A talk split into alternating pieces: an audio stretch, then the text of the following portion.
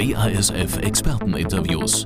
Informationen zu aktuellen Entwicklungen im Pflanzenbau und Pflanzenschutz. Hallo, mein Name ist Pia Hoffmann. Unser Thema heute Auswirkung der Formulierung auf die Leistungsfähigkeit der Pflanzenschutzmittel.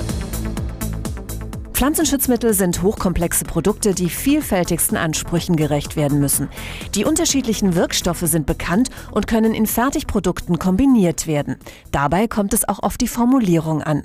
Am Telefon Dr. Reinhold Stadler, Experte der globalen Applikationstechnik bei der BASF. Herr Dr. Stadler, welche verschiedenen Arten der Formulierung gibt es denn überhaupt? Es gibt zurzeit ungefähr 70 Typen verschiedener Formulierungen. Davon sind allerdings nur ungefähr 10 in der Pflanzenschutztechnik üblich. Wir beginnen bei den festen Formulierungen. Das waren übrigens die ersten Formulierungen, die man eingesetzt hat, in Form von Pulvern. Dann gibt es noch weitere feste Formulierungen. Das sind dann wasserdispergierbare Granulade oder wasserlösliche Granulade. Auf der anderen Seite gibt es die Flüssigformulierung. Eine Formulierung flüssiger Form enthält neben den Wirkstoffen Netzdispergiermittel, Füll, sonstige Hilfsmittel, viskositätserhöhende Stoffe, Wasser- oder Lösemittel, Antifrostmittel und unter Umständen noch weitere Bestandteile. Die Formulierung kann ja die Produkteigenschaften maßgeblich beeinflussen. Was können Sie denn da mit der Formulierung erreichen? Wir können vermeiden, dass allzu viele feine Tropfen entstehen beim Versprühen. Wir können auf der anderen Seite aber auch beispielsweise die Anlagerung beeinflussen, die sogenannte Adhäsion. Adhäsion bedeutet, wenn ein Tropfen auf ein Blatt trifft, dann hat er die Möglichkeit, vom Blatt wieder abzuprallen oder zu zerteilen in viele Einzeltropfen oder er haftet fest an. Ein schönes Beispiel hierzu, wenn Sie Wasser auf eine Pflanze sprühen, beispielsweise auf ein Getreideblatt, dann bleiben von dem Wasser nur ungefähr 5% anhaften.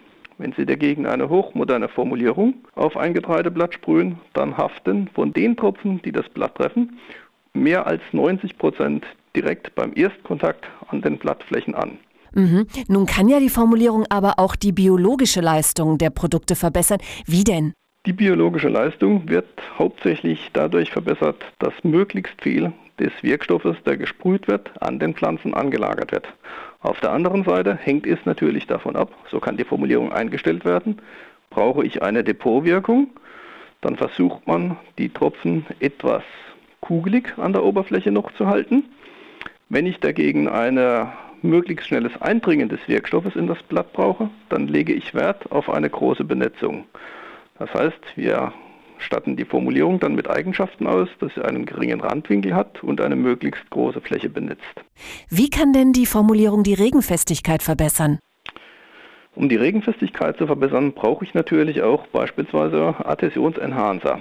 Bei vielen Festformulierungen sind relativ wenige Hilfsmittel enthalten. Dagegen kann ich bei Flüssigformulierungen sehr viele, ja, nennen wir es einfach Klebstoffe, zufügen, die das Anhaften der Pflanzenschutzmittel deutlich verbessern. Auch die richtige Mischung spielt eine große Rolle. Welchen Einfluss hat denn die Formulierung auf die Mischbarkeit? Es kann phytotoxische Schäden geben, wenn der Wirkstoff zu schnell eindringt oder zu konzentriert eindringt. Es kann genauso phytotoxische Schäden geben, wenn die Hilfsmittel, die verwendet werden, Schäden mit den Kulturpflanzen bringen. Das ist einer der Gründe, warum beispielsweise je nach Anwendungsgebiet unterschiedliche Wirkstoffe unterschiedlich formuliert sind. Was würden Sie sagen, sind denn die besonderen Herausforderungen an wirklich gute Formulierungen in der Praxis?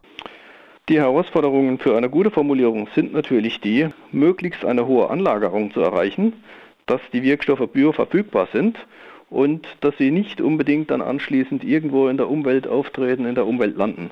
Was bedeutet das für die Zukunft? Können Sie da schon Entwicklungen ableiten? Wir werden in Zukunft mit Sicherheit deutlich mehr Flüssigformulierungen haben.